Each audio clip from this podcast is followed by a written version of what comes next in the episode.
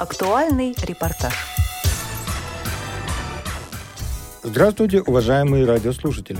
В Петербурге состоится открытие выставки, посвященной 80-летию полного освобождения блокадного Ленинграда – мы предлагаем вашему вниманию фрагмент из выпуска новостей телеканала РЕН-ТВ. Сегодня в Петербурге состоится открытие выставки, посвященной 80-летию полного освобождения блокадного Ленинграда. В экспозиции расскажут о жизни после тех страшных лет, а также о жителях, которые восстанавливали город после ужасов войны.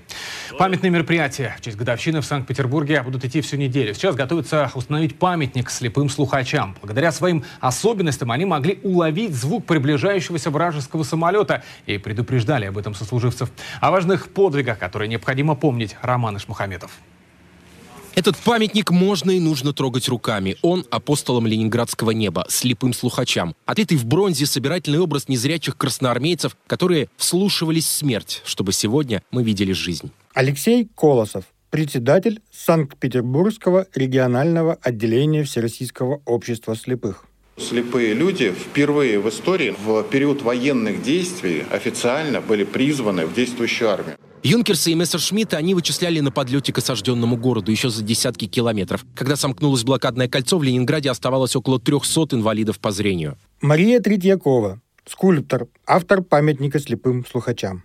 Когда изыскивали все возможности для обороны города, вспомнили о том, что у незрячих особенный развитый слух, и решили привлечь. Практически все из них подали заявление и хотели быть в рядах призванных. Но жесткий отбор прошли только 12 человек. Слепых ловцов звуков не найти на кадрах кинохроники. Пожалуй, самый известный из дюжины смельчаков Алексей Бойко. Веселый, харизматичный человек-праздник, незрячий Теркин. Его любили все сослуживцы. Никита Попов, ведущий специалист Народного музея истории Санкт-Петербургского регионального отделения Всероссийского общества слепых. Он был к концу войны уже э, на должности старший слухач. То есть угу. он э, занимался инструктажом, в том числе молодняка, который им присылали. Угу. Вот. И работал, я так понимаю, все-таки в паре со зрячим, но вот в качестве старшего. И уже в звании ефрейтора.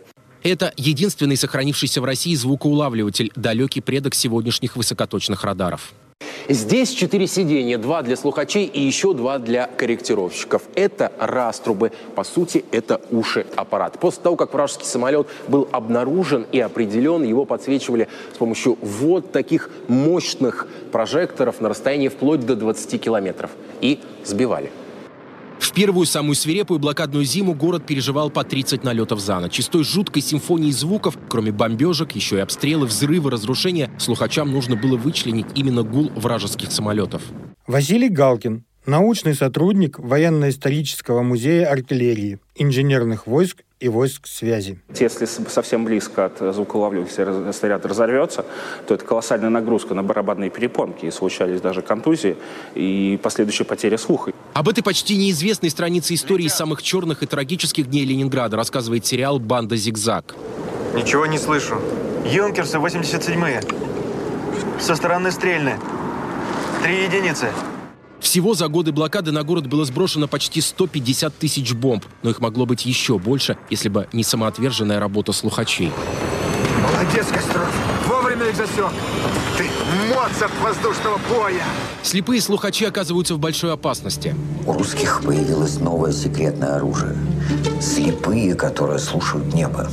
Немцы стремятся их уничтожить, всех до единого. Начинается настоящая охота. Вы один?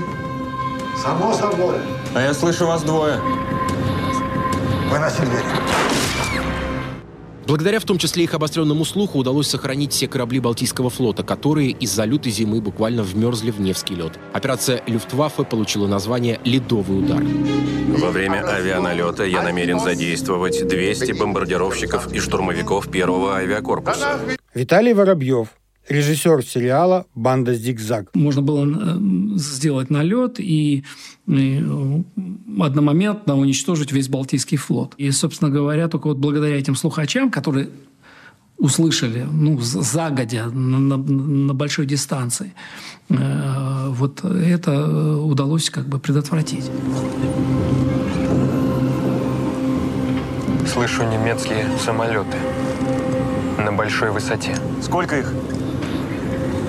Много. Очень много.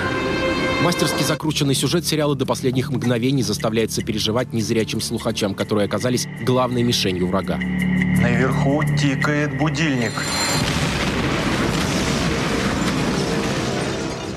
О подвиге 12 апостолов и говорили и писали слишком мало, да и сами они ни во время, ни после блокады не искали славы, а скромно разделили одну на всех – ленинградскую победу. Сериал «Банда Зигзаг» на нашем канале – это еще и дань памяти им. Роман Шамхаметов, Марина Скоробогатова. Известия специально для РЕН-ТВ.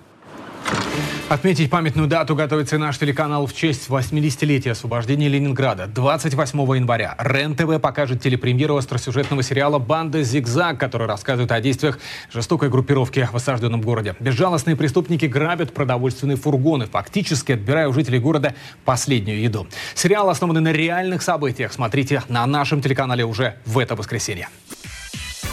Все самое интересное из жизни Всероссийского общества слепых только на Радио ВОЗ. Оставайтесь с нами.